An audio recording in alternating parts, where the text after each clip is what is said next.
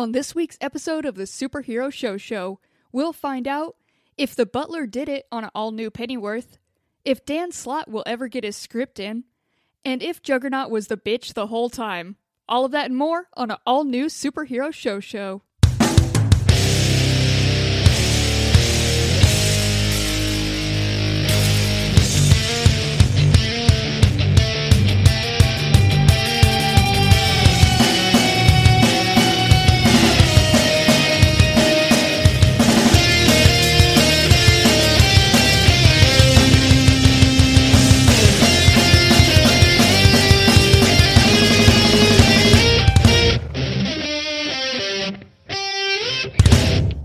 What's up, nerds? Welcome to the Superhero Show Show, the only show on the internet where we review every live action television show based on a comic book or a comic book property.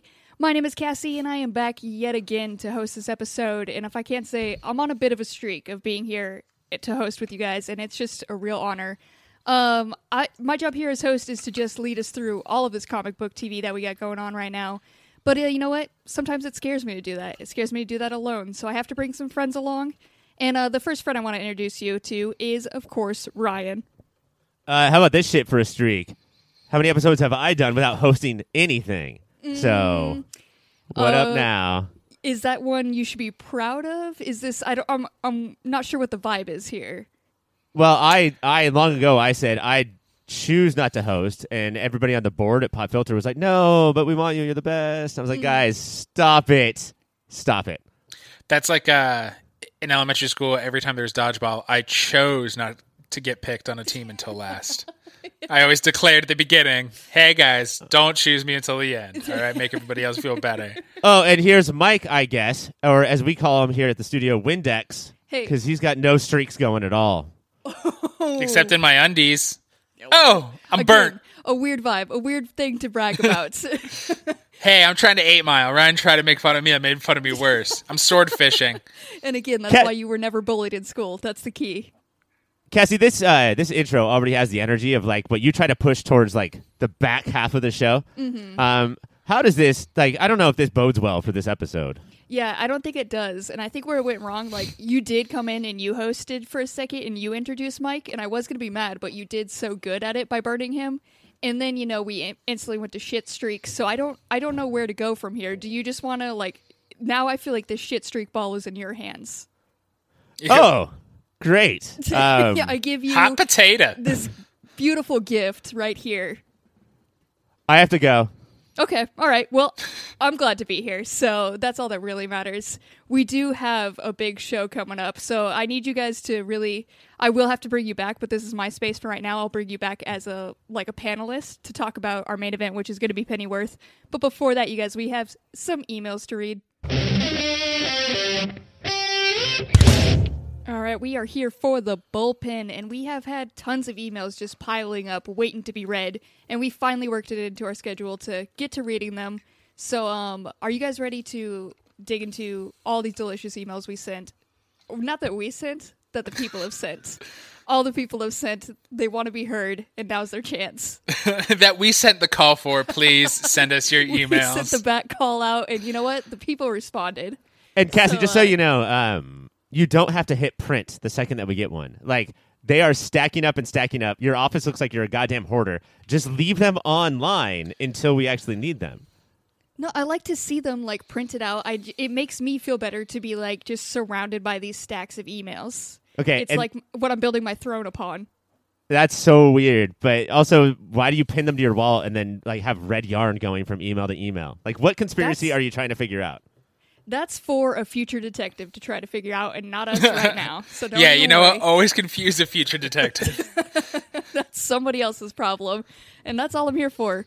Uh, but you guys are here to solve the people's problems on this email, so I'll go to our first one. It is addressed to Dear Leia, C-3PO, and Jabba the Hutt. One of Uh, those I don't. is um, I don't want to figure this one out.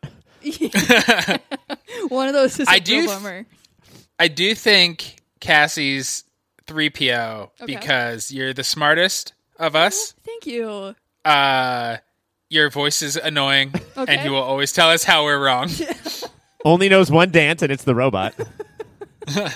Well, um, three of those were compliments, so thank you. And that makes me I look killer in a gold bikini.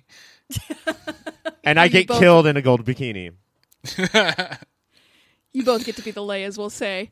Um, all right. Their question is I know, no, you guys talk about the shows based on comic books, but did you see that fucking Mandalorian finale? Did you from- see it? Oh, oh God. Did Should I pull my headphones off because I did not see it? I can't believe you haven't seen it. You need to go watch it right now. Is what needs to happen. All right. Go, go watch. Ryan, you did see this though. Uh, okay, so spoilers, folks. Uh, take your headphones off, just like Mike did. Um, I, ca- like, Cassie, you're a you're a pretty big Star Wars fan. Um, I've seen you in gear, right? So I think if you dress up like characters, that means that you're a fan. Um, I, I- this gave me fucking feelings that I thought I would never feel again. Okay. I know. I just like to see little baby Yoda. Like, oh, we can't just talk about spoilers. Are we gonna? No, no, we, We can just we- go full into it. Yeah, go do it. Oh my god, when he took off his helmet to let little baby Yoda or Grogu caress his face, I like had to hold back tears. It was so precious. And He I will. to- I'll let the audience know that Cassie has literally never cried before. So I never in my entire life, not even as a baby, not once did I. But when little Grogu just caressed Pedro Pascal's face, it really got me. And he had to then hand him over to Luke motherfucking Skywalker. that one didn't bother me as much because I'm not a little fucking broken, emotional, little tiny fucking weak bitch. But the one that got the one that made me cry was fucking baby baby Grogu uh, touching the TV, watching his future zaddy like bust through all of the fucking Dark Lords. Woof! I'm I'm I'm I'm fucking tearing up right now. as he was like, "Wow, look at him murder!" Which, oh my god, when he came in and he, we had to see, we got all the dark stormtroopers, and they were like, I thought, I didn't think they were gonna make him fight all of them once they, like, you know, he shot him off and he had to fight just the one. I was like, that was an easy writing technique to like just make him fight one to give us enough. Right. But no, then we got them all. They would have been fucked, but we got Luke motherfucking Skywalker. We just get to see him wreck shit with a lightsaber. We got so many good lightsaber battles. And even if we did only get that one, what it did, it turned into like it went from a Star Wars movie to a James Cameron movie for a second. Uh, because he lit the motherfucking robot on fire, and the robot turned and looked at him. and Was like, "I'm sorry, what'd you say?" While he was on fire. God damn it! It was such a good episode. I can't believe I, I can't believe Mike didn't watch it. I don't know. I just want to scream about it. Are you excited for you watch the thing after the credits? Yeah, I do have a question about that though. Mm-hmm. Thi- this thing that you're talking about was not mentioned in the big Disney investor meeting. Yeah. I wonder if it is a new show or if it's just Mandalorian season three. I think it's got to be a new show because I don't know where they go with Mandalorian. Like, do you think people are still interested if little Grogu is Dude, you- separated from Papa? You can't. No, you just they're just gonna get back together. Like Oh, you you think? you can't right now at this peak like it, at this peak popularity. You can't keep them apart. They'll get back together, and the Boba Fett thing will be a separate show or like the B story of this next show because Mandalorian comes out in December, and the Book of Boba, Mm-hmm. which sounds like how you order your juice drink with the little bubbles in it. Uh, Yeah. th- that said, it it comes out in December too. So I wonder if it's season three or its own new show. Oh, I didn't know that they. I forgot that they announced both. I thought I really thought this was the end of Mandalorian. Like I thought that we just like we got a brief moment of this beautiful show and it was gone forever now. That I mean, that would be awesome if that's how modern storytelling works. But unfortunately, money rules all, and you can't you can't mm-hmm. cancel the Mandalorian right now. Yeah, and you can't sell. They're not going to not sell that beautiful little baby. They they just have so many oppor- opportunities with him. Ugh. Have we screamed enough about it? Do we bring Mike back in, or do we just want to talk more about it? Or we just move on to the next email and don't tell Mike. Don't ever tell Let's him. just do the show. Bye, Mike. Hey, Whoa. Oh, hey, hey, welcome back, Mike. Um, we determined you do absolutely have to watch it, but we do want you here for the rest of these emails. thank you. All right. I will watch it. I started the intro. Right now, I know it goes boom. You did. You did indeed watch it. I'm so proud of you. All right, you guys, our second email. The subject is just Marvel 616 ideas. Uh, this was sent by Caitlin. And uh, so they have just sent us over uh, their ideas. They seem to think they could do better at this than us. So the first idea that they would throw in for Marvel 616 is how Squirrel Girl Squirrel Girl comics changed the world. Okay, I was gonna ask if we knew this, Caitlin. I, I now I do not need to ask. yes, we do indeed know this Caitlin. Caitlin of un- at Unnatural Twenties fame. Uh huh. The one and very who uh, lives for Squirrel Girl. Verily. Uh, yeah, I But, uh, mean, Squirrel Girl is one of the few like newer characters of the last like 20 years and one of like really the only characters of the last like 30 years who isn't a legacy character. You know, like if we count Ms. Marvel as a descendant of Captain Marvel, I I think it's like her and Deadpool, and that's really it. Oh, it's like since of the two, of the last 20 Yeah. years at least. Um but I would not say change. I would still say Squirrel Girl is pretty low on the the toady pole. Well, the documentary would be how it changed Caitlin's life. yeah. And then what she doesn't know is it's like you know how you watch hoarders mostly with like to feel better about yourself, but also looking at an insight of like how do these people live. So it'd be that kind of doc. It'd be an hour. She thinks it's all about Squirrel Girl, but then you're just like watching her live the way she lives. We're going to talk about 616 later, and Squirrel Girl was a big part of the toy episode um, because th- the photographer documents Squirrel Girl's most important moment in her life, right? Yeah. I, lo- I love how we talk about these people like they're fucking real and our friends. Um, They are realer than most of my friends to me. but yeah, let's, is there Do any more, think Cassie? Yeah, there is. Uh, do you No, think it I changed, need to email and only have that one. I'm sorry, Cassie. Was- but it, do you think it did help like the comedic side of comics at all? Because I know like it is a more like comedic driven comic. Do you think it improved like that sector of comics? No, because we did have. I mean, there was more of it then, right? But we did have Deadpool. We did have Nextwave Agents of Hate. Like, so that there was There's other some- comics doing it. She wasn't the first. She's Yeah. good. Like, I like Squirrel Girl, but I- wasn't doing it the best. You would say. Do you know what I think it improved more than comedy comics? Because it's really hard for comic books to be funny. Um, is the YA aspect of Marvel? You know, with with Squirrel Girl and Ms. Marvel, and even going smaller. Uh, what's her name? Moon Girl and Devil Moon Girl. Dinosaur. Um, I think that it opened up a lot of like it opened up comic books to a much younger audience, which is pretty crazy for mainstream comics because their audiences are 38 and older, you know? And so now you could be uh, a younger than 38 female and you have comic books to read. 35. 35 even. Let's even say. Uh, the second question she sent over is why squirrel? Why is Squirrel Girl so disrespected?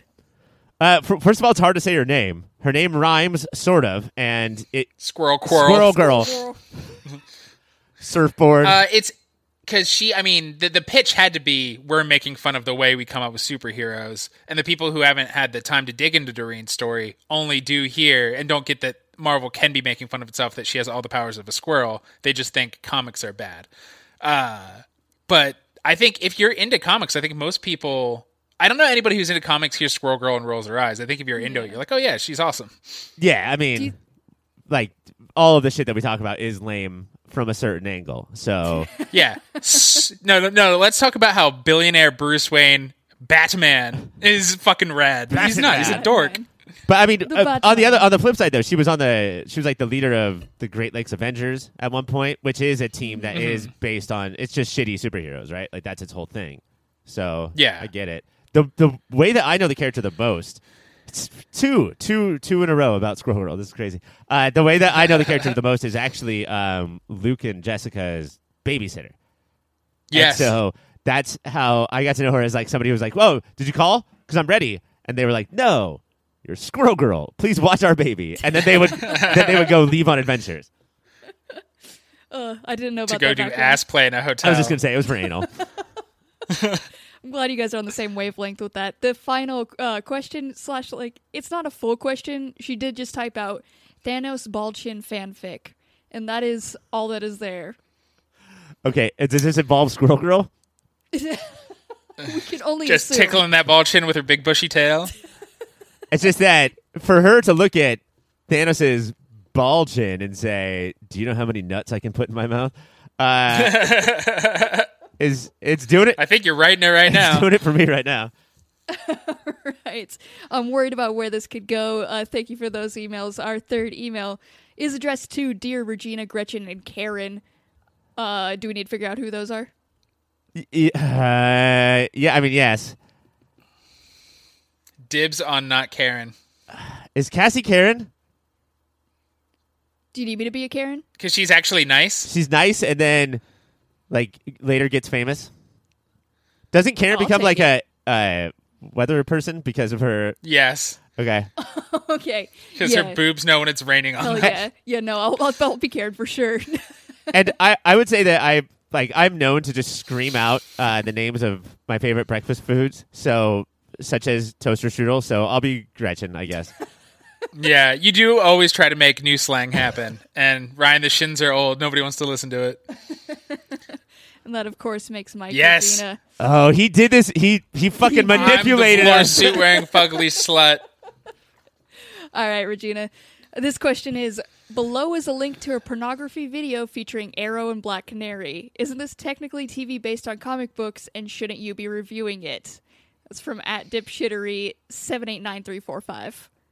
Um, Are what's the link look like? Does it look legit? It is a Pornhub link, so I think it is legit. But the world may the never culling. know. Um, But so it does.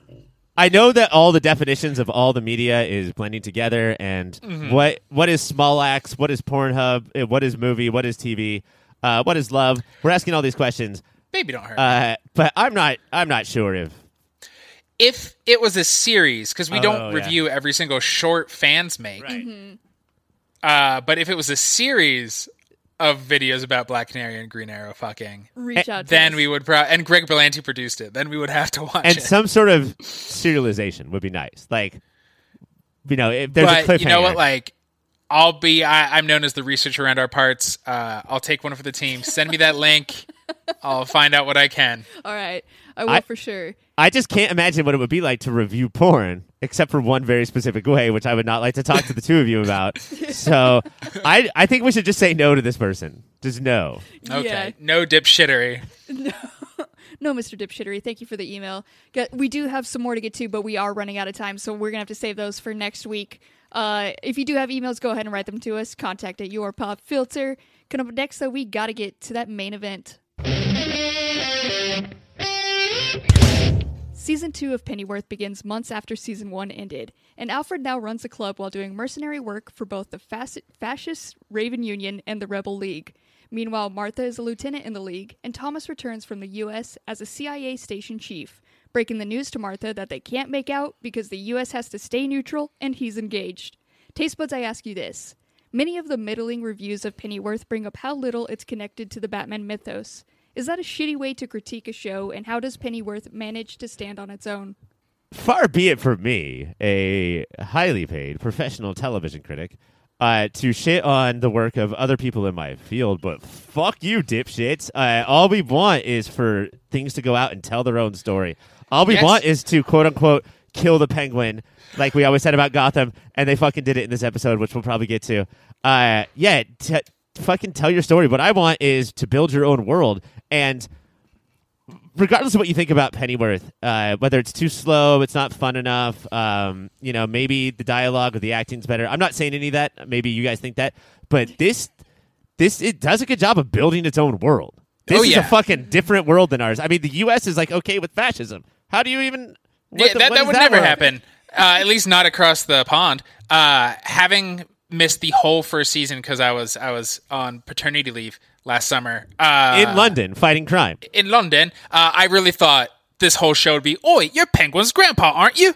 Uh, and instead, it is like this this British Civil War, and that's cool. I don't know shit about Dick about Martha and Thomas other than that like pearl necklaces and dropping all over alleys. So that is the dumbest complaint I've ever heard. This is sure it's not completely original. They definitely saw Boardwalk Empire and went, Alfred should also run a club while he does cool things. And James Bond.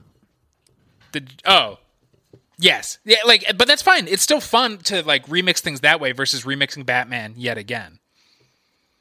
And if this is how you had to get a show made, because only like comic book adaptations are being made now, that's fine with me this time. Cassie. if I'm fine. Like I was, I have no problem with that. Like it- seems to stand up fine on its own. For what I never watched, I didn't watch any of the first season either. But like for me, I think it helped to have like all this season one built up. Like we just came into a whole bunch of drama. Like we came into like a whole agency taking over and like straight torturing people and all this wild stuff. So like I had enough for it to stand on its own and still be like entertaining enough, especially compared to some other shows we watch. I was I was enjoying it. And I have a thing with spy shit, like I do with time travel movies, where I just I, I I'm able to like sort of filter out all of the fucking argle bargle, which Alfred says in this episode, and I Mm-hmm. That's a common British phrase. the single greatest British phrase of all time. Uh, I'm able to filter out all the argle bargle and not give a shit. Like, uh, Mm-hmm. oh, there's codes that need to go to here, and you time travel to here, and all of that shit. I don't fucking care. Um, I just want to see like the the the dicks talk to the dames, and you know uh, the dialogue and the cool moves. And Pennyworth is a little slower than maybe it should be, but it's fucking it's fancy looking. It looks like prestige TV. It takes itself seriously, but not in a horrible way. I think it's kind of good. Yeah, and then there's this bad guy Bet, and she is like junior fascist who like it's her job to torture college students to say that they are part of the resistance. Uh, Which I applied for. so long with her. And I have no idea who she is. She must be from the first season. And I was like, okay, so she's one of the big four. It's we hang out with Thomas, Martha, Alfred, and then Redhead Bet. And I like a show that's just like, we're gonna hang out with a villain every once in a while. Deal with it. I kept waiting like for her whole scene like for me during that the person that was outshining during those was the student she was interrogating. Yeah. But then, you know, by the end I was like I could follow that storyline on its own. Like those two just off like Yeah, doing they're like the fuck. handcuffed together, running across the grounds of London. But I think they sacrificed a little bit of the characterization of the hostage to just have the hostage keep saying, "What the fuck are you doing? Like, mm. who are you? Like, why are you here? Do you, Right. do you not realize that she's the villain? That you're the villain?" And i- if I was smarter, I would have seen that it was definitely leading up to how it ended, which is once it like. Uh, I'll accept some light fascism for safety. You know, like this is something that's pretty common in our country. Um, but once we start going towards torture and rape being the same thing and it's about to happen uh, as part of like interrogation, and also she's told to Get the the tea. tea on. Yeah, But Uh, that's what I wanna just- know. She's So, like, disrespected Bet- in a bunch of ways, and then she the the pot calls the kettle head. So yeah, Babette has been torturing this student on and off, uh, and then she can't break her, so she's like, "Well, I'm going to get my boss." And then he instantly he asks her like, "Why are you working for the resistance?" She's like, "I'm not." And he's like, "Oh, okay, I will rape you." And I was like, Right. "What show is this?" And uh, but it doesn't seem like Bet's mad until he goes, "Bet, go put the kettle on. Let's have a spot of tea." So I- is it? Does she have lines, or is it? Well, I'm not supposed to be ordered around. I'm part of Team Fascist. I mean, I I think that if he had not unzipped her pants, unzipped his pants and gone towards her, I can't imagine it going that extreme. But I Mm. can definitely see how the evidence might not totally be there for me, Mike. And you're Yeah. you're right. You know. But that's no matter what, it is an interesting turn of where her lines are because she's how many tort she's like she admits that she's tortured hundreds of people in here, and but there's w- whether the line is make tea or leave the room so I can rape this prisoner. She she's a bad person with a line, and now let's dig into Bet more. And she has nothing to do with Batman. Don't give a shit. It was interesting to watch. Batman. but man, it is still like a it's a it's a turn I never expected the show to take. So it it does a lot more than I thought it was going to because this is a show I've never heard a single person talk about. Like I don't. This is not on anybody's radar. So What's who has epics? Who has the time? That's. I feel like that is really it's got to be hurting the show because I feel like it could be a better show if it was just like accessible. yeah, Beyond Yeah. Stars, at least. I Very mean- least.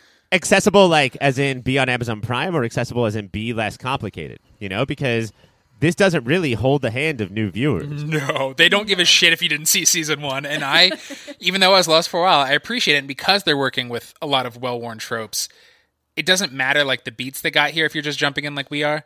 Uh, you get that Alfred is in the middle. He's the Han Solo, and we're gonna watch him turn actually good. Uh, and that Thomas doesn't think that the U.S. should stay neutral against fascists. And they're like, "Are you going to be on our team?" And he's like, "I thought our team was against fascists." Awkward. We do have um, going to uh, a little bit of Alfred's story. So he gets uh, paid to go capture this guy, Salt, I believe was his name. Mm-hmm. And uh, we see Salt, and he is str- just torturing um, George Orwell. How do we get here? This What- is where I had an issue with is because Salt is built up as this like badass torture guy, but he doesn't torture Orwell. He shoots him right in the head right away. He ties him up and asks him questions and just shoots him. And I'm like, well, that's not torture. But it doesn't shoot him. he like He- stabs Or him. stabs He- him through the he- ear. That's right. He gently flirts with his ear with a knife until he pushes it all the way in. But still, like he had all those tools. I thought there'd be more torture foreplay. Okay, so I'm sorry that you couldn't jerk off to this, but uh, this villain who I would say is Colin Firth playing George Bush Sr. is how I would describe this uh, villain. Okay, yeah, I see it. Uh, I thought it was good because he just he is crazy, but he's also a bureaucrat. You know, like just like, hey, maybe this is just this is just how the business works. He seems like Michael Palin in Brazil. That's the vibe he's Right. going for. It's a living. It, and sure, if I you know get off a little bit on it, uh, that's fine. Go Um, fuck my wife after. Uh, in this, what I'm a little confused about is so we're getting like you know we'll see Alfred turn good. Do you guys know in season one was he just like completely bad and now he like was he always taking jobs? I think, yeah, I think he's always been a mercenary. I think the only thing that changed from like. well, the I watched some of season one. Oh, so the only Well, thing that seems to have changed is that thinks he owns a first. club. uh, but yeah, I think he he is like highest bidder. Ryan, Oh, thank you, Mike. God damn it. Finally, I know what it's like to be a woman around Mike. Uh, yeah, I think that basically he started off closer to the Alfred Pennyworth that we know, which was proper, institutions matter, manners matter. Um, you know, like if as long as you do the right thing. And then over the course of the first season, it, he sort of turned more towards less Luke, more Han oh, Uh, interesting. and now he is you know full on like feet on the desk uh, all i care about is not just money but like all i care about is not caring yeah, you know is sort of what his thing is uh, i i spent most of the episode wondering if it was a facade um I- I think it is, but he doesn't know it yet. You know, like eventually, and maybe it's because I know how the last twenty five years of his life go. But um, I think that eventually he'll be like, ah, I understand that I was just, I was being a bit of a shithead. I was lying to myself. and everybody kind of wants to be Rick from Casablanca, right? Right. You want to own that club and be too cool for school. It's also that he owns a club. Is this in the comics or is this a Pennyworth like twist where he owns a club? I mean, they he looked right at the camera at the start of Act Three, and he was like, "This is a Pennyworth twist." So Well, and then he handed the person a drink, and that's the new name of the drink. Mike, did you uh, did you notice that Pennyworth looks just like Gigolo Joe, Gigolo Joe. Jude Law from AI, Oh yeah, oh yeah, because like the plastic hair, the plastic hair? Yeah, basically. and every once in a while he like tilts his head and a jukebox starts. yeah. I did not put the Rick connection together, but that's clearly what it is. Is that having a nightclub like Rick and Alfred do? Uh, it's sort of you have something else to focus on other than your causes. You know, like you don't want causes. Causes get in the way, and eventually they're going to come up. But Yeah. uh, until then, Martha will be the fucking superhero of Dude, this world, and not she is Alfred. rad. We could use so much more Martha in this show in our lives.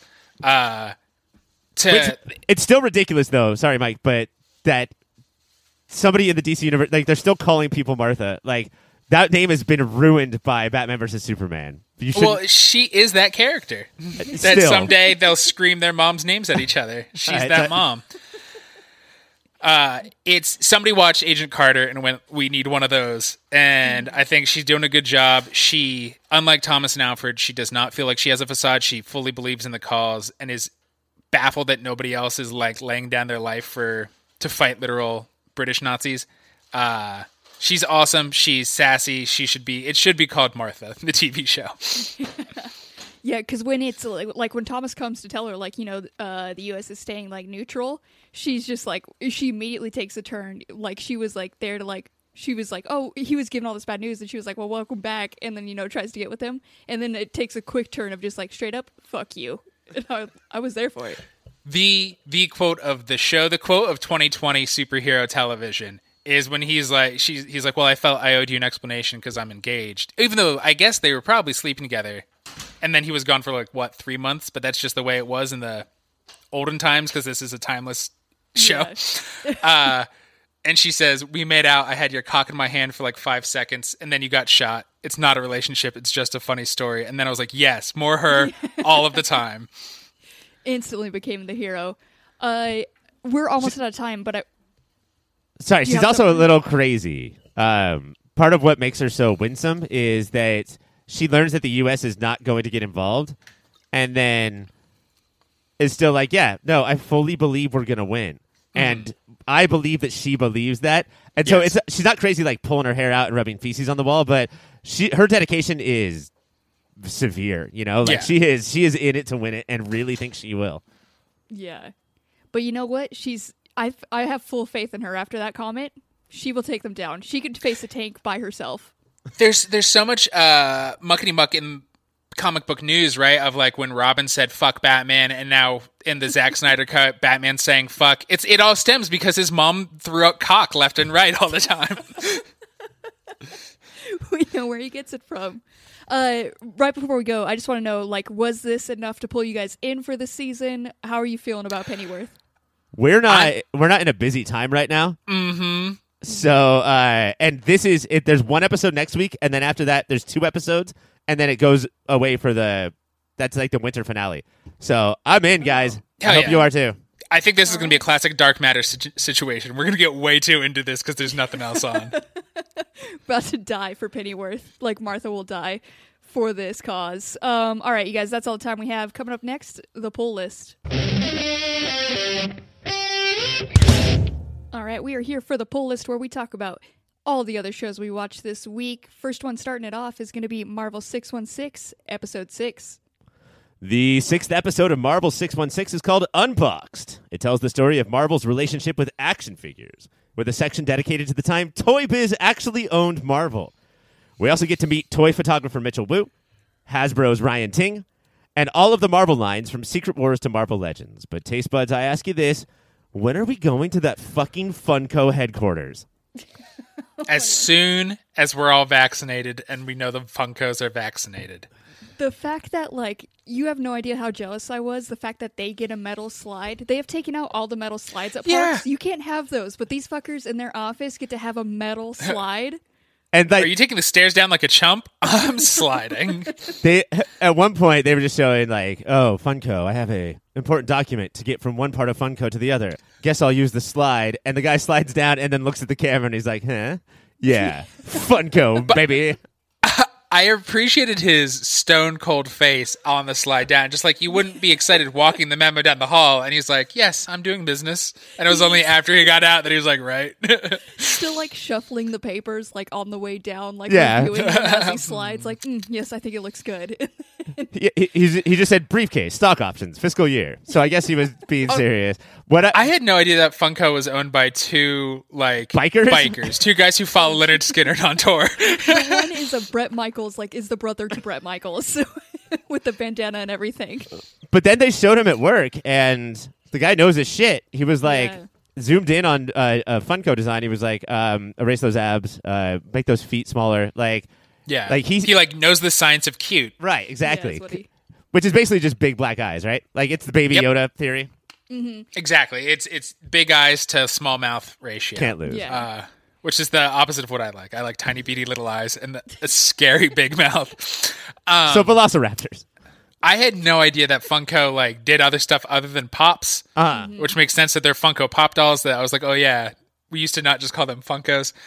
Uh, I I now want a documentary, at least an episode just on that company. I mean, when it cuts to the biker, like in the first part where he interviews, like, and I don't know if he was in charge. Charge. I don't know if this is John Funko. It might be second in charge, but he he's sitting on a throne. Like he Yeah. he, there's a throne that's like with Funkos all around him. Uh, that's the life. All has- bow to King Funko. It has a like a purple backlight to him. Like the whole office has an aesthetic, and it changes from like Mm-hmm. room to room. It seems like the most wild place. I I sort of got the impression that it's not open for the public. This is just how Yeah. they work. They just Yeah. they need all of these giant like there's huge uh like there's a huge Hulk Funko busting through a wall. Uh Yeah. there's a uh, Deadpool chimichanga truck full of Funkos and That's not for fucking customers. They just like That's- working Yeah. around that shit. That's for them. I appreciate it. the fact that was the one that started off of like the uh, Bob's Big Boy or Yeah. that yeah that's that's a good fun fact that I also learned the fact that they get to work in that environment and that it was off of a big boy I love that so much Do you guys have a relationship with Marvel toys? Like, did you guys go through a phase in your life? Oh, so many of those. And they're like, and then we came out the X Men Legends and just went into Little Mike's closet and showed so many of the things I had. I remember getting the Professor X one with him in the gold chair. And because I guess I was a completist. And as a kid, I was like, well, he opens his panels. And like, I, I couldn't just play and have Cyclops ordering everybody around. I was like, well, Professor X is the leader. He has to be there. it's a dumb action figure. The rest were great. The rest were awesome. Professor X seems to exist, so like that's what your aunt gets you. You know, like, oh, I heard he Yeah. likes X Men toys. Here's one. Oh, cool, a bald guy in a chair. Thank you, aunt. this will be exciting to play with. yeah they were talking about like all the like new features that they could have and I was like there's not much you can add unless you can get that one to float on its own then it would probably be rad but like That Well, that's what you get Mitchell Wu for. Yeah. oh, sh- we do got to talk about Mitchell Wu, the photographer. Did you guys? I wasn't. I didn't know much about the toy side of like fandom. Did you guys know there was toy photography? I saw. I actually saw this guy on TikTok, and uh, there's like stills of just his work. But then because it's TikTok, it's videos. They always go through the uh, making of, and he has such a good time with uh, like uh, blowing air into water and dust, so Uh-huh. like it looks like actiony. And it It's awesome. it didn't until the very end go over Mitchell Wu's sense of humor because he seems like a very boring guy. Um, but uh, his pictures of like Darth Vader pushing a stormtrooper on a swing, that Yeah. that's typically what he does. Or I think there's one where like Thor calls for his hammer and it's a fork or something. Um, Uh huh. Yeah, typically he does have that sense of humor. And Well, just know what you guys are getting from the Pop Filter Company next holiday season is. What's crazy though is that like you think that he's just a fan, you know, like from the cosplay episode, he's just a nerd. But then when it goes to the New York Comic Con, he has his own Yeah. museum. Like there's this whole thing dedicated to him, an exhibit. And the guy seems like like mayor of New York Comic Con seems legit like stoked and impressed to introduce Mitchell. It's really cool. I'm glad we got to see one him taking the photos because the fact that he has tiny little lights to put on the toys brought me maybe the most amount of joy I've experienced in 2020 yet. They were just so small and they had their own little stands. It was delightful. But then also that we did get to see his editing process from taking the photos to editing because the whole time when we saw him like clicking and you could see it on the camera, I was like, his hand is fully in it. Like there was no shot Yeah. that he didn't have his hand like with the spray can and then he was like and then i go in and just um edit out my hand my huge ass hand is out of there I've I've always thought photography is pretty stupid, and this was the first thing I went, oh, what a cool art form. So that's the kind of dummy I am. My God, your nerdiness knows no bounds. But I do, I do think it's important, like with this and the cosplay one, to point out that like it's hard to just you can't just be like, oh, I like photography, I guess. I like costumes, I guess. These are professionals treating it as Yes. as important as they would anything else in their career. Mm-hmm. yeah which in an episode that talked about toys like were you guys surprised it didn't focus on like there was no kids playing with toys it was all just like here's the Kids business don't want toys; they want their Nintendo Switches. these ding dang kids We But had the toys are for adults. we had the old commercials, which I love. Of Yeah. just like pushing the action figure through a wall, just being like, "Raw, Juggernaut's here." Uh, that was it. I was always so jealous of those kids because for a day, you know, they got paid to play with toys with bigger sets than you and your friends would ever have for your Juggernaut toy. But they were so looped up on heroin and wine that Yeah, that's the life. With the um did you guys know the history of like toy biz and uh hasbro and all that or was this Oh. all new No. yeah No, yeah, I I, I remember uh, like Marvel was going to go away, and for like the fourth time in, in its history, it was going to be gone. And for a company like Toy Biz, like a mid-range toy company, to have the money to be like, oh, you know what, we don't have to pay for Marvel licensing if we just buy Mar. Let's just fucking buy Marvel, I guess. Uh, and then for it to later be sold for uh, four billion dollars or whatever it was. Um, I don't think Toy Biz got that money. I think that eventually Marvel got When independent, yeah, it got itself back on its feet. But they bought their freedom. I, I mean, I feel like if we, the three of us, went back in time with the money we have right now, there's a point where we could have bought Marvel. You know, like Hell yeah. Probably right about when Onslaught was big. Okay. That's when the stock was the lowest. Uh, I I also the thing that blew me away because I do like learning is uh that Secret Wars came from Mattel. uh That they're like, can you uh, I don't know, make a comic where everybody plays together. Oh yeah, and that was definitely the the you know the fad of my childhood is that toys come 1st and then stories later. Like He Mm-hmm. the Man, He-Man of it all. yeah, He Man was just. I guess we should make some cartoons around this toy as opposed to the other way around. Yeah. This was ep- an episode that had like no propaganda, which was like, even though it was like Marvel, it wasn't anything. I didn't feel as gross watching this, I guess. It was less gross. The the one that came closest was the lady who drew designs for the toys. And uh, instead of being like Marvel has eight thousand characters, she was like, "So yeah, I took this job. I thought I was going to draw Spider Man a couple times. They have fucking eight thousand fucking characters. I don't know why are there now. I just fucking draw these pieces of shit all day. This is just George in accounting at the Daily Planet. Do we really need him? But then she made sure to let you know that step one, exaggerate the muscles like crazy. And that was Yeah. what she was there to let us know. And I appreciate it. Um, all right, you guys, that is about all the time we have to talk about that episode. Is there anything else you want to? No, I mean, Uh, the handmade cyborg Spider-Man was dope. Oh, That, oh, like hell yeah, before they like mass produce the toys, she just makes one. It was fucking awesome. yeah, that's right. that. That's an awesome job. Um, and I'm glad that I didn't come out of this episode spending five hundred dollars on eBay. Uh, I just Same watched clothes. it and moved on with my life. Yeah. All right, we also watched the seventh episode. So, on the seventh episode of Marvel 616, we see Dan Slott's journey to remake the comic Iron Man 2020. Dan is a writer that is simultaneously so bad and good at his job that another writer had to be brought in in order to finish the project, as well as him placing a larger workload on the illustrator.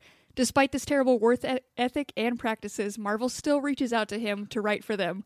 Taste Buds, I ask you, why do you think they decided to focus on this writer and this story? I think because 2020, so it's going to come out. There's part of that, and I do like Dan Slott is a name we've heard forever. Uh, like you said, he's been there since he was a kid. Uh, I think it's very interesting to have a lovable antagonist in your documentary, and that is straight up what Dan Slott is. I think that's true too, uh, or I think that's true. But it, what is more true is what I'm about to say, which is uh, Okay. I, I, based on our ideas last week for future six one six episodes, I think that they don't love the typical Ken Burns documentary style. You know, like making a documentary about the Marvel method uh, that Stan Lee did of just like I have a bunch of people do something, and then the artists are like, "Fucking all right, I will draw all that," uh, and then he just writes in way too much dialogue they don't want to do just that. So instead, they have this Marvel 616 spin of here's the current author or the writer who does that. And then also we have the, you know, the music and the funny skits and all of that shit. You know, they get to feature Right. him as a character in a way that. And the time, like the time count, adds drama. Right. Like it is. It's watching. It, will they get it done? Uh, As like fr- all of it. from the beginning they were like he never meets deadlines. And then the whole thing was like will he get it done in time? And i was like no look at him. No, yeah, the, the the in the third act when they had to bring Christos in, uh, they're like, oh, and, and Dan was like, "That's awesome," and like, yeah, of course you like, and I like that that guy totally appreciates being the closer. Like he's like, yeah, they call me sometimes to work with Dan. that's like he has to have such a specific team work for him. Like it can only be people who are like yeah i will take on a large amount of responsibility and crunch like and really last minute put it out. his editor, who I thought was pretty, he was pretty good throughout this entire thing, pretty calm and patient and used to Dan Slott, But the editor, um, whose name I can't remember, but been at Marvel forever, uh, he straight up said, like, uh, we need to get work from Dan Slott. And when it comes to Dan Slott, I use the term work very loosely. Just like knows what a lazy piece of shit this guy is. and especially like I liked that that like obviously recreations they didn't film him really writing Iron Man 2020 because he's in like that dark room surrounded by toys, Right. Uh, Just like the artist. and one. he's like, the future is now. Now, like it never was like, oh shit, I get why you take so long. it was, like, it truly is a collaborative process. I follow Dan Slott on Twitter, and almost all of his tweets, it's like blah blah blah. Here's a thought I had. Fuck, I should be writing. Like that is how they all end. This was this was the most famous episode of the eight that came out, and it was because people just shat on Dan Slott. Um, just like why are you such a motherfucker? Like the, the the letterer, the artist, Mm-hmm. his artist just cruises around the country, just drawing on beaches whatever. That's the life. So that was fun. I didn't know shit worked like that. But the letter, the letterer, Joe Caramagna, was just like, please fucking give me the work. I have ulcers It's- popping up all over my It's body. crazy. He's like, if the deadline is six thirty, and Dan gets me at six fifteen, I still have to be done by six thirty. I was like, wait, why doesn't everybody get to push it? Like that's not fair. For every employee at a company where everybody says like, "Oh, that's cute. He's cute. That's Dan." There's another employee that just gets fucking fields of shit because of what this other person does. That was the part that was insane to me to watch. And all of them, you know, like the camera crews there interviewing them, and they were like, yeah, it, it's just like this. And you know what? That's how I, I have to work. And they're fine with it. Like they've made their In- peace with it. Is It's insane. well, he's an institution. He's been around for twenty five years. It's not. He's not gonna get better now. and there was a lot fabricated like there was a lot of editing going on to make this a story but the one thing that Yeah. was hard to change was dan slott does the marvel method because it's easier for him and he straight up says like i'm Yeah. yeah. i just i don't have to fucking do anything my job rules yeah, I also want to get hired by Marvel. Into the Marvel method. I think I can do that pretty well too. i do have to say though the the deleted scene though the one that came out after was marvel like the marvel comics office they were trying to make a robot that would do the writing for dan uh, they tried to create a Dan slot machine, but coins would just pour out of his mouth the entire time. And then they lost so many junior editors just because they picked up the coins and ran out the building saying, "I'm rich. I'm rich." It's The only- my whole paycheck. The only way to make money in the comics field is find a robot spitting coins. We did. That was so. It was called the Marvel method, you know, and they kept trying to put a positive spin on this Marvel method. But the whole time, I was like, "This seems like this is an ass method." Like in the back, like they brought up like you know uh, Stan Lee and Jack Kirby, and they were like, "Yeah," and it brought up these issues of like who could take responsibility for Yeah. and like kind of breezed over it. And we're like, it, it could get a little bit of a gray area there. And I'm like, no, that's it's an issue with the process, is what that is. Uh, Gray area or silver area? Was this the episode that uh, d- told the Silver Surfer story? Like when Stan Lee is in interviews, Silver Surfer is in his list of characters he created. A- That's such horseshit. And according to the story, uh, Kirby was like, uh, I'm, uh, I'm just going to draw this motherfucker. Kids like surfers. and Stan Lee was like, "What is this?" And then Kirby said, "Oh, I just drew it because it looked cool, and here's his backstory." And Stan Lee was like, "Cool, thanks, kaching." Yeah. And that's like all they put on it. And then it went to Dan Slott, and he's like, I like to use the Marvel method because it gives the artist the creativity to like Shut bring their own thing to it. I was like, no, bro, no, bro, no, you don't. uh, it was a wild episode. Did you guys? I'm sure you guys knew of Dan Slott before, but were you surprised? Did you follow him deep enough to know his personality was like this, or was there to like see him on screen? Did it change anything for you? well, Dan Slott is the he wrote Amazing Spider-Man for the longest out of anybody, like longer than Stan Lee. So that's how I really got to know him. And then, uh, coincidentally, speaking of Silver Surfer, his run on Silver Surfer is among the best comic books of the last 20 years. Uh, that's I would highly recommend if you want to see how capable Dan Slott is. That's what I would read. Is that Michael Allred drawn? Yeah, Is that- and now we know co-written as well. uh, but uh, yeah, so uh, and uh, like I said, I follow him on Twitter. He's a personality, so he's been around for like as long as I have. Um, and uh, again, this a lot of this like he took a bullet. You know, he he he acted like a character and got made the villain just to get a show out. Yeah, and good for him. I, I I found him delightful. I also like if you were for the first seven episodes wondering where like the heavier set bearded dorks are because you know that's a big part of it. Here we got them all for you, baby. Yeah. that's what this episode was about. There's my people. he is just a very joyful person so i did enjoy Yeah. like see he does have a personality that is fun it's just like the, the- i feel like you had to bring it on to like because if you brought on Yeah. anybody else to talk about this method that they use like there's no way you don't hate him completely he at least Right. had some charm to him to like Well, it's like we have the pop filter method that we think works great, but I'm sure if there was a documentary, Ryan and I would see how Dan Slottish we are and how Cassie is everybody else. yeah. The the pop filter method is me and Mike sit here moving our mouths, and then Cassie has to go in and do voiceover for everything that she thinks we would have said. the voiceover work man it's insane I have The, a uh, feeling too that a lot of comic book writers uh, are pissed. Like they wanted to be novelists or um, Mm. screenwriters or something, and so this this job that like so many people have as a dream job, they they got it because they think they're failures, and Right. so you have to go with somebody like Dan Slott who is so giddy that he has this job. Right. There's a, and he's done it forever, and he says doing everything you've ever wanted is aw- awesome, which made me hate him for a second. Even though, like, I'm also very happy for him, but I was like, "Fuck you, man." I have in my notes, fuck this guy. And it came in at that exact mark of when he was like, I have everything I want. I was, fuck you, bro. He does have the other part that like kind of bummed me out on this one. Well, it did super bum me out. Is that this was this episode is where they spent the most to focus on like the toxic fans and how they like reached out to him or like when he killed Spider-Man, you know, and like the backlash he got. It wasn't a lot. It was just like a slow, like a zoom in That- on a tweet that was Yeah. like you, you suck or something like that. but it was still like other people are dealing with straight up like fans hate him because of the color of their skin, and they gave the most screen time to him to be like, hey, the fans kind of can suck at times. That, I mean, I would say that that's the most watered down or marveled up part of the episode because I remember when Peter Parker died and became, and then Otto Octavius took over Peter's body, which was fucking amazing. And It was dope. Uh, I remember uh, all of the, you know, the the color changes, the race changes, the gender changes, all of that shit, and the the way that this doc spun it was like sometimes fans are a little bit testy, and instead it was like death threats and Yeah. like and it was a non-stop fountain of shit for him Uh, you, I could imagine what it was like, and the fact that the, literally the tweet was just like "you ruined Spider-Man," and they like kept zooming in on it. They were like, "Look what he had to deal with," and I was like, "Oh, I know, I got darker than that for sure." But uh, yeah, uh, that was all the time we have to talk about that. Uh, Marvel Six One Six is on Disney Plus. Coming up next, we're going to be talking about Extaz.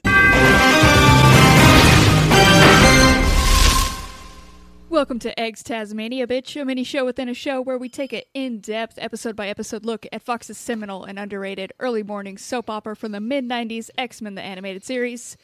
We've watched the eighth episode of X Men, so on the eighth episode of X Men, the animated series, the team returns home after Genosha, only to find the mansion demolished and Xavier missing. Meanwhile, across town, a giant mutant is robbing banks. They find Colossus, a naive, happy go lucky Russian transplant, working construction and assume he's the culprit before Wolverine follows his nose to Juggernaut. For the first time, the team considers working together to defeat Juggernaut, and it goes surprisingly well. Uh, all that and more coming up right now. So, you guys, this episode starts off with the crew flying back to the mansion to see it destroyed. We finally get to see the aftermath of Charles Xavier's little rendezvous that was so important, and um, the team is now finding it. And should we should we throw out there real quick that we are not doing this like you may have when you were 10 we're going in the actual order that was Makes sense logically. was intended uh, but the animators just couldn't handle it Yeah, even even yeah. For some reason, they finished the next episode before this one. So on Disney Plus, this is episode ten, but it is actually episode eight. Because if you watch this as episode ten, you're like, why didn't they deal with the mansion being ruined for weeks? That's like you. Get, that was when it first came to like because I watched it out of the order, and I was like, how long has it been? Like, how long did they leave Xavier just out, like lost wherever he is? yeah, To not go home and just now found this out, where Wolverine could still use his nose and smell stuff out. i got a knows bloodhound where nose. i want to knows Wolverine is such a shit in the beginning of this. He's picking his teeth with a claw, and he makes fun of Cyclops that their leader keeps not answering the phone, which should worry all of them. But he's just like, ah, word, you can't land this bird yourself. wolverine is if if you've been a big brother or like not like a big brother like the people who do good in, in the world but like if you have younger siblings uh, wolverine's clearly at that point where it doesn't matter what cyclops says like if cyclops were to be like i breathe oxygen wolverine's like oh breathe oxygen do ya you little pussy and then they, so they, they like worry a little less about Xavier because they find they find even though it's demolished, they like dig into the basement and find a holographic message from Xavier because he can't just leave a post it. right Uh, he doesn't let them know, but I'm guessing because I like Cassie watched it uh, in the Disney Plus order, so I'm guessing he's on Muir Island, which we'll find out next week. Uh, also motherfucker Wolverine- can he can leave mental post-its. He could have just shout, shouted out to everybody mentally. Yeah. Hey guys, I'll be back in a couple days. Well, the last time we saw him, he said, "I have to make a call about a thing." Bye. like that's why he wouldn't go to Genosha to save the rest of the team. That means poontang. And this And, message yeah. that he left is just as vague. It's still just like, yeah, I pieced out. Uh, I'm But- I'm somewhere. It's even annoy- more annoyingly vague because he went, "I'm checking on something that could change the very fabric of our lives." Bye. It's gonna be huge for you guys. I'll tell you some other time. Bye. It was unreal. Um, I know, so we I know that cleaning up the mansion is important, but were you guys surprised that when they started lifting up cement and putting shit together in the very beginning, you heard in the background, like, it's like, oh, should we hold back on when we use the theme? Look, they paid for one song. They're going to use it whenever they need to. And this is when I, I love because we make fun of Wolverine for always saying he's going to go where he wants to go, but they're trying to rebuild the mansion. Wolverine's like, I'm out. And somebody's like, Where's he going? And Cyclops says, You know, Wolverine, his own way, like he always does. it's now at the point where other people can say his phrase for him. Like it's so, it's so good. That would have been so awesome if, like, as a choir, the rest of the X Men go behind Cyclops and like he goes where he wants to go. well, plus the thing that like makes him leave is like he's digging around and uh, with his claws, his his teeth pickers as he calls them, and then finds giant footprints. And then he and Cyclops are like, I wonder if this is a clue. What the fuck do you guys think, detective? What what do you fucking you find seven foot long footprints? You're like, uh, do you think so? I don't know. I get why the creators and the X Men themselves often say that X Men aren't superheroes. Because all superheroes have normally have like deductive reasoning and logical thinking, and then this, these they just fell into having powers. It would have been awesome if Wolverine held the giant footprints up and Cyclops was like, uh, and he looks around and then just blasts him with his eyes, like, oh, this is what I do. I just I just blew it up. That does get us to you know Wolverine storms off, then goes try to find him, and we uh we get Jubilee and Wolverine finding um Colossus at a construction site, just just Yeah. working a nine to five. they they're just wandering downtown hoping to find a, a, a giant mutant, and like Jubilee, Rogan, Storm split up to find him. And this is an endearing moment of Jubilee because she goes, "I hope I find Wolverine because me and him can take on anything." I don't think he's aware of this attitude yet. and she sees Colossus, and like the other construction workers are getting very mad how good he's doing. Uh, even though the boss, cr- the crew boss, is like, yeah, "There's still more work." Like there's, and they're like, "No, fuck That's you." what, yeah, they're like, no, there's still cleanup. But he took what he did was he took the fun side of the work, and they Yeah. got the cleanup, and I think that's what made them so angry. That's straight up had- true. Yeah, They wanted to destroy that building. That's the only And part. he like, is if you're gonna do demolition, he is simple. I think they do have like they send the whole scene is wild. Like you get to see men's mind working because the fact that the crew was like angry and they were like, "I'm gonna throw the mixer truck at this dude as like my way to get back at him." All Yeah. around, like great minds coming together there. Because yeah, he's he's made of metal, so they run into him with their car, and he goes, "Comrades, why you run away from me? Yes, no." Like he he's like, "Why are you mad? Why you now run away? What do I do?" Hello there, Uh, vodka onion. Yes, and no. Jubilee is like bigoted against big people because she just sees him working. He's at his place of business, and she goes, "He did it. Let's kill him." And Wolverine's like, "Wait."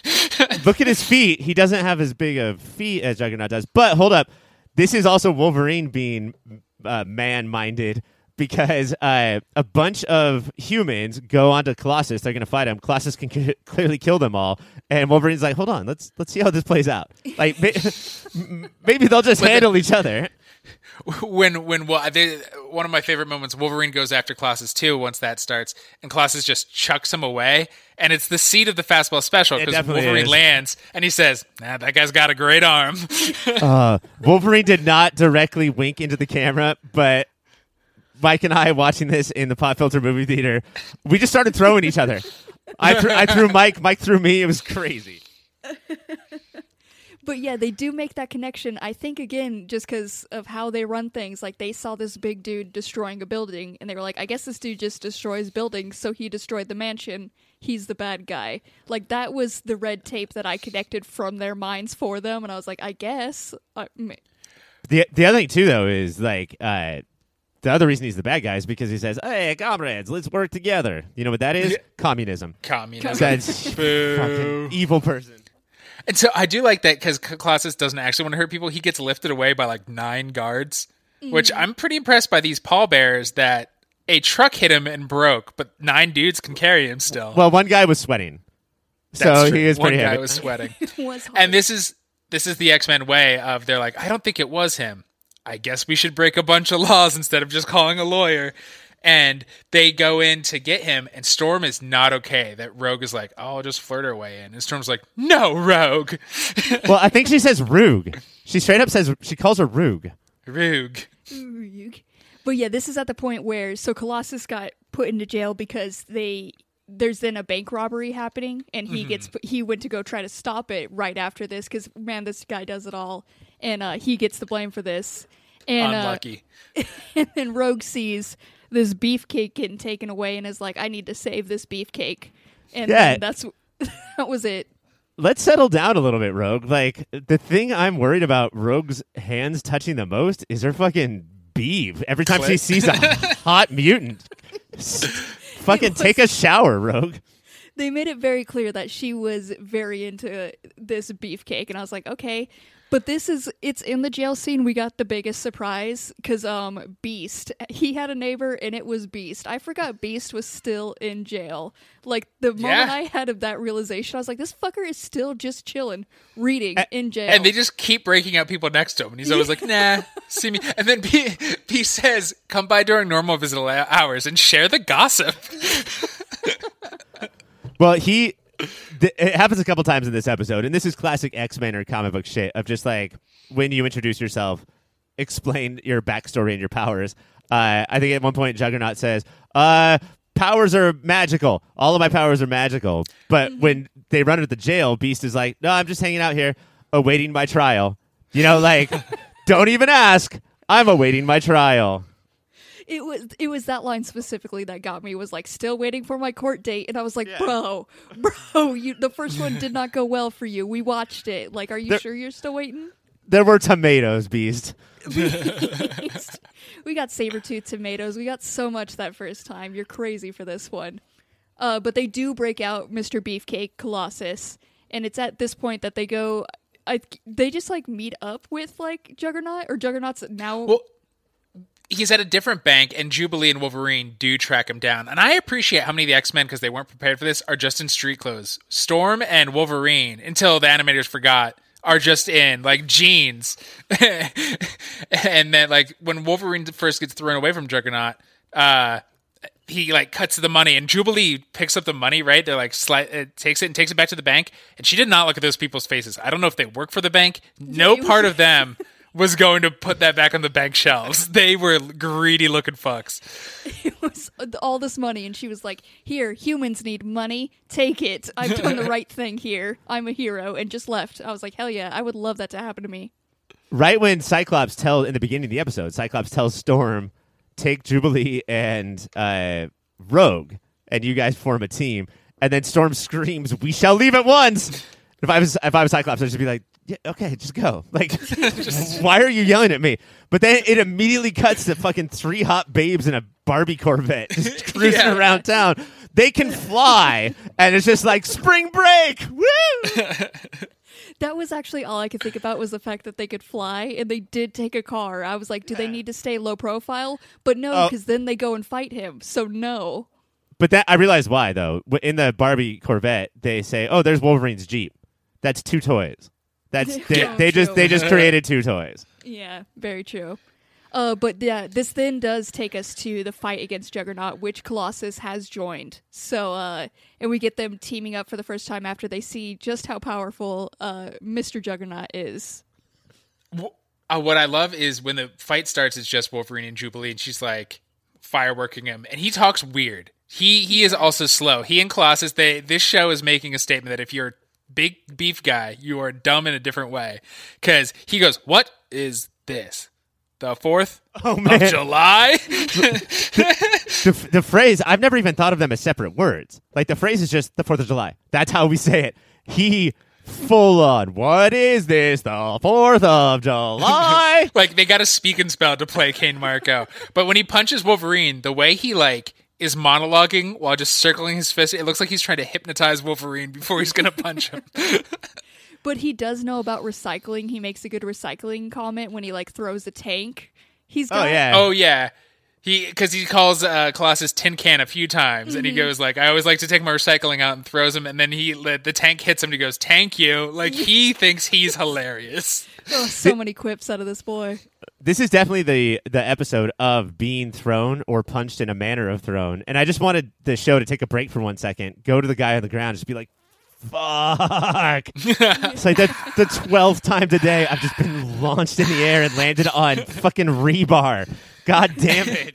Oh, rebar is is my biggest phobia. I hate it. Uh, and then this is Cyclops looks around. They're all getting their ass kicked because they're just basically one at a time. He's like, "What if we work together? You're a goddamn team. You're the team leader. How have you never tried this genius strategy before?" We're at episode like 10 right now, and this is the first time he's like, wait a second. But I gotta I say, it's to, to defend my boy Slim for the first time in this cartoon series, the plan at first, it seems like his plan was everybody attack him one at a time, and like ninjas, and then eventually it starts coming together where it's Yeah. one power after the other. I don't know how Cyclops drew this out, like if he had a, a dry erase board with X's and O's, um, but the order of operations did seem to foil Juggernaut's plan. Yes, It did. Pe- 'Cause it was- PEMDAS. Yeah, Pen- we, you got to follow the PEMDAS. we got there. Uh, but we do get so during this order of operations, you know, it, it they have to of course get his helmet off because Jean tried to get into his mind and the helmet is blocking Right. it. His little trash can helmet. And they um so once they free that, that's when we get the real power moves of we get Rogue trying to take all of his powers, which then ends up being too much and she loses it. So much brotherly hate in him, and he laughs. He like instantly knows what she's trying to do He knows. also- he uh, immediately knows. Oh, watch it! Watch out for this bitch. oh, I'm an angry person. It does feel like throughout the show they forget who has met him and who hasn't because at first none of them have, but then Wolverine goes, "It's Juggernaut," and then Juggernaut knows what Rogue's powers are. So it feels like a couple of them have had run-ins with him before. But yeah, so we get her freaking out in the sky. Storm's trying to help her out. And then uh, at that same time, that's when Jean, we finally get to see Jean do something. And like she straight up just erases his memory. We're not sure what that he's doing. seems cold as hell, Yeah. right? Like they still let him go.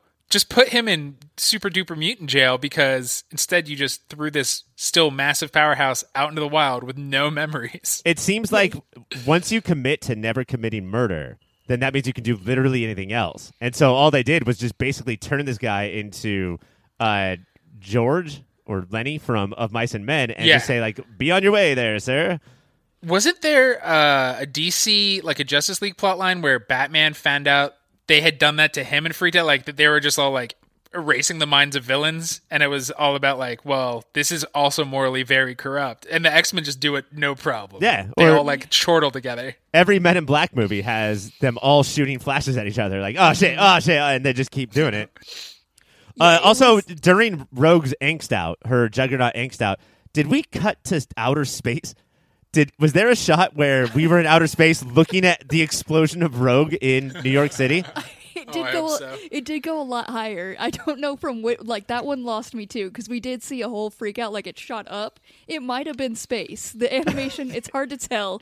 No, you do could see the wild. ozone layer. God, this ep- this show is a delight. I see why you guys. I see why we've done this. Mm-hmm. Mm-hmm. But you guys, are you guys ready for awards? Because we've gotten through all this, all the show. So are we ready for Yeah. awards? Well, for, uh, real quick though, before we do that, I just want to talk about the ending. How Wolverine seems to be coming around. You know, he's like Professor X is gone, but Colossus just know that you're welcome. Um, he also uh, says to Cyclops, um, he says, "I guess your teamwork, or what he calls it, wimpy teamwork garbage, Yeah. actually worked."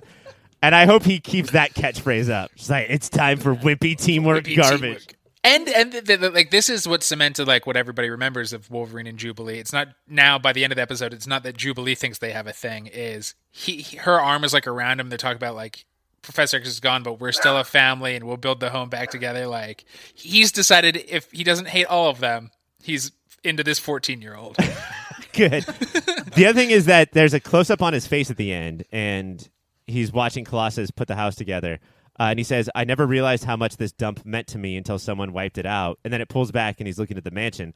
But when he said, I never realized how much this dump meant to me until someone wiped it out, did you guys think that he was actually on the toilet yeah, Just- that's what I say every time I'm on the toilet. just talking about Yeah, his poopy? picking, picking his teeth while taking a fat dump for sure. is what they're gonna do. Those All two right. actions shouldn't happen together. There's something wrong about but it. Wolverine would. He would be the monster. Um, but let's go to our first award, which is going to be MVP. Mike, what do you got for it? I think it's got to be the Russian powerhouse, who we find out is just on the search for his sister, and maybe to see some of America's sights, which is why he won't join the X Men. His Bindos is straight up like, I got to save my sister, and also uh, New York. see that big ball of twine. uh, but he he is awesome, and he does so much of the heavy lifting, quite literally, for them throughout the episode. And constantly stays just a nice, friendly guy. I'm a fan of him. Uh, Ryan, what do you got? Oh, no doubt. Uh, like, yeah, it does all of the best stuff in the episode. But yeah, Cassie, to your point, just the whole time, just being like, I still love country. It's Yeah. they hate me, but I love. Or when he's being taken away in the fucking paddy wagon, he just looks so sad. All he has to do is turn into fucking metal and destroy everyone. But instead, he's like, oh, damn it, It's- Colossus foiled again. he just like respects the culture so much the whole time. Like he could break out of there, but he's like, "Wow, Americans are weird. I guess I stay in this little Yeah. wagon just because." And like, you gotta respect that. why Uh, you know like Colossus? I have, um, I actually tried to give the MVP for Jubilee for calling Juggernaut an overgrown trash can, just because I feel like that's a pretty good quip for her, and to see this powerful thing and still be willing to do that, I feel like it gives her a little bit of status. But it does, it of course has to be Colossus, the only one getting real stuff done constantly, down from his nine to five to taking out bad guys. uh, Mike, you did that first. I'll give that point to you. Our next award is LVP. Ryan, what do you got for it? Uh, I'd like. I'm. I hate to keep doing this every week, but Jubilee really just shoots shoots little. It's not even good Fourth of July fireworks. It's fucking sparklers. I mean, they sent her out. Like the first part of the plan was to send Jubilee out there by herself, seemingly, which that is daring because usually she's not allowed to do anything. But all the distraction was Juggernaut will be laughing so hard that the rest of the X Men can come in and fight him. they've never made her powers look more lame than in this episode. Like it was very clear in this episode, like it's just some sparks. Like it's all it is. And sometimes Just it those can, sparklers you Yeah. give little kids. like every other time it seems like it seems to have a little bit of a reaction and this one they were like, It's lights, guys. It's it's all it is. That's a fair one. Uh Mike, what do you got? Uh, mine is Cyclops because yes, he did have the ingenious plan of teamwork, but so in the in this that part, like Jubilee goes after Juggernaut when it's just her uh, and Wolverine, and she leaks tries. Cyclops, Ju- Jubilee tries, and then Cyclops tries, and other people start doing stuff that actually matters. Once the helmet's off, Jubilee does shoot him again, and that like makes him stumble and fall backwards on Storm's ice. So Cyclops' punchy eye beam did fucking nothing. The reason I think this is a good pick, but the reason that I didn't go with it is because of Cyclops' one line, which is, uh, "It's going to take teamwork. We're going to have to try teamwork for a change." It's, that is that is somebody who suggested it every week and nobody ever listens. All right. Uh, for LVP, I had Beast for still just chilling in jail when he knows it's not going to go great, but here he is. It just blows my mind that he was still there. Um, I think I'm going to go with you, Mike. I do agree with uh, Cyclops though being least valuable for that one. Our next award is going to be best use of power. Mike, what do you got for it? I mean, so we don't just say Storm every week. I'm going to uh when we first meet Colossus, he goes in, we don't see it, but there's one there's two hits. His fist assumingly hitting the foundation stone and then the building hitting the ground. like it is so quick. I know he's very strong, but still for how quick he demolished that building. That is insane. It's a big building. It's like 32 stories too. Like he brought down like a full building. And just walks out like super happy. Just a happy guy ready to eat a sandwich from his little lunch pail. Um, Ryan, what do you got for this? What's gross about the lunch pail is the lunch pail has the power of starting metal and then turning it into flesh, which is so gross. Uh, I have Colossus, but it's fucking it's fastball special. It's like the Wolverine has so many things he can do unless you throw him as hard as you can. and then he can't do shit. And he just he does it like three times in this episode. It really is an instinct for him is to just throw people, and I enjoy it so much. Uh, for best use of power, I actually have Juggernaut uh, just crushing cop cars because he can outside the bank. Like he knew nothing could hurt him, so he took the path over the cop cars, and I do appreciate that. Uh, Ryan, I am going to give that one to you though. All right, our next award is going to be best gasp line. Ryan, what do you got? I uh, I hate to give one character every single award, but I I don't do it based on what the show wants me to do. I just based on when I go Colossus, and so uh, the first sight of uh, Peter Rasputin is what I'm going to give it to. Yeah, just the first when he appeared on screen. Yeah, I was Okay, nervous yeah. it was Omega Red because we've already seen him, right? No. I thought we saw him in the snow. Oh, like we saw him like watching. Yeah, but no, this is a this is the good Russian. The, g- the good one. There, he's the one good one. All right, Mike, what do you got? Uh, I already mentioned it earlier. It's where's Wolverine going? His own way, like he always does. I went, oh, Mike, that is it. That's what I have written down too, because it still blows my mind that he got he has said a phrase so much that he has the leader, their leader, saying it for him. When he storms off, the other guy will say it, and that's that's powerful. All right, uh, our next and last award is going to be most '90s thing. Uh, Ryan, what do you got for this? I was really looking at what the ever the fuck Jubilee was wearing in the beginning of the episode.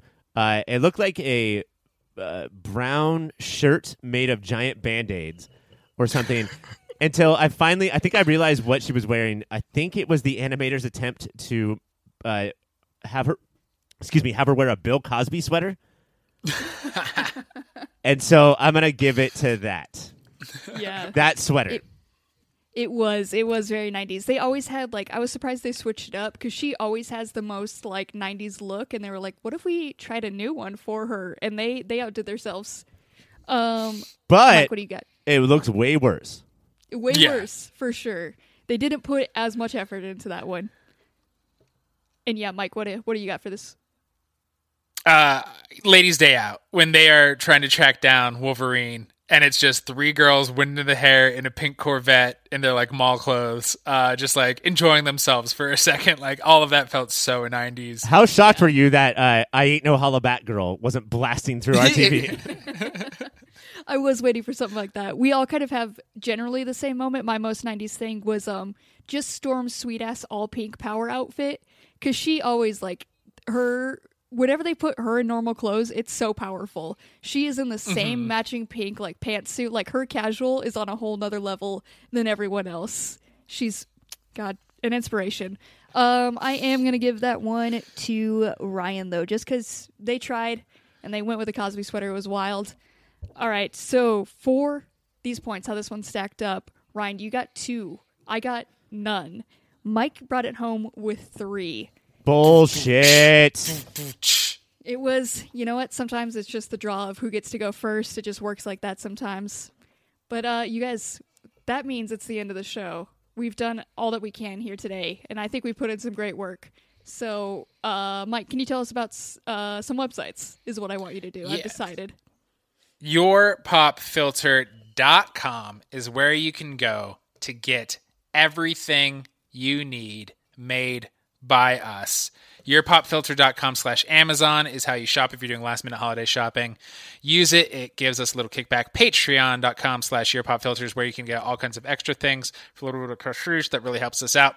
Uh, while we're on the subject of websites, go over to cybersprout.net. They are your website provider, your one stop shop to help your WordPress be cool. They got all the tools, all the training that makes managing and tweaking your business website a breeze. Easy to edit fields, custom templates, drag and drop tools. You can do it all with the hype of Cybersprout, your partner for a digital world.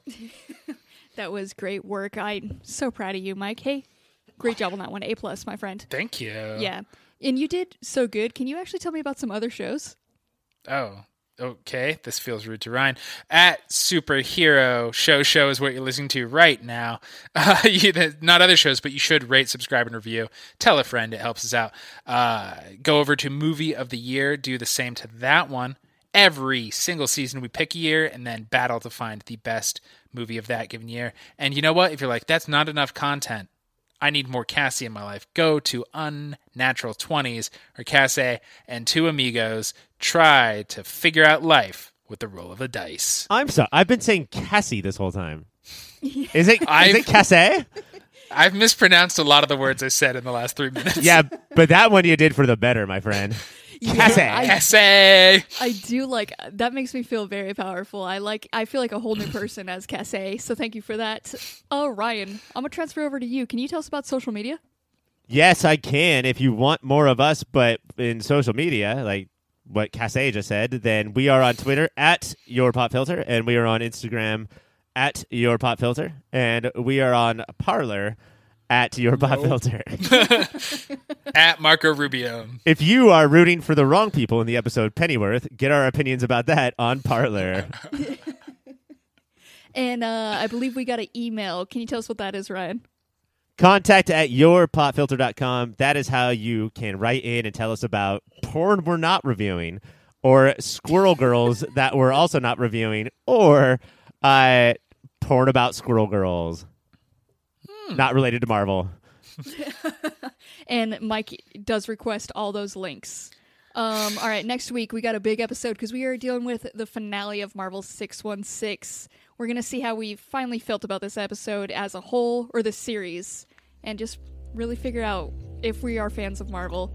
Uh, so be sure to tune in for that. For Mike, I'm Ryan. For Ryan, I'm Mike. For me, I am me. Bye, everyone.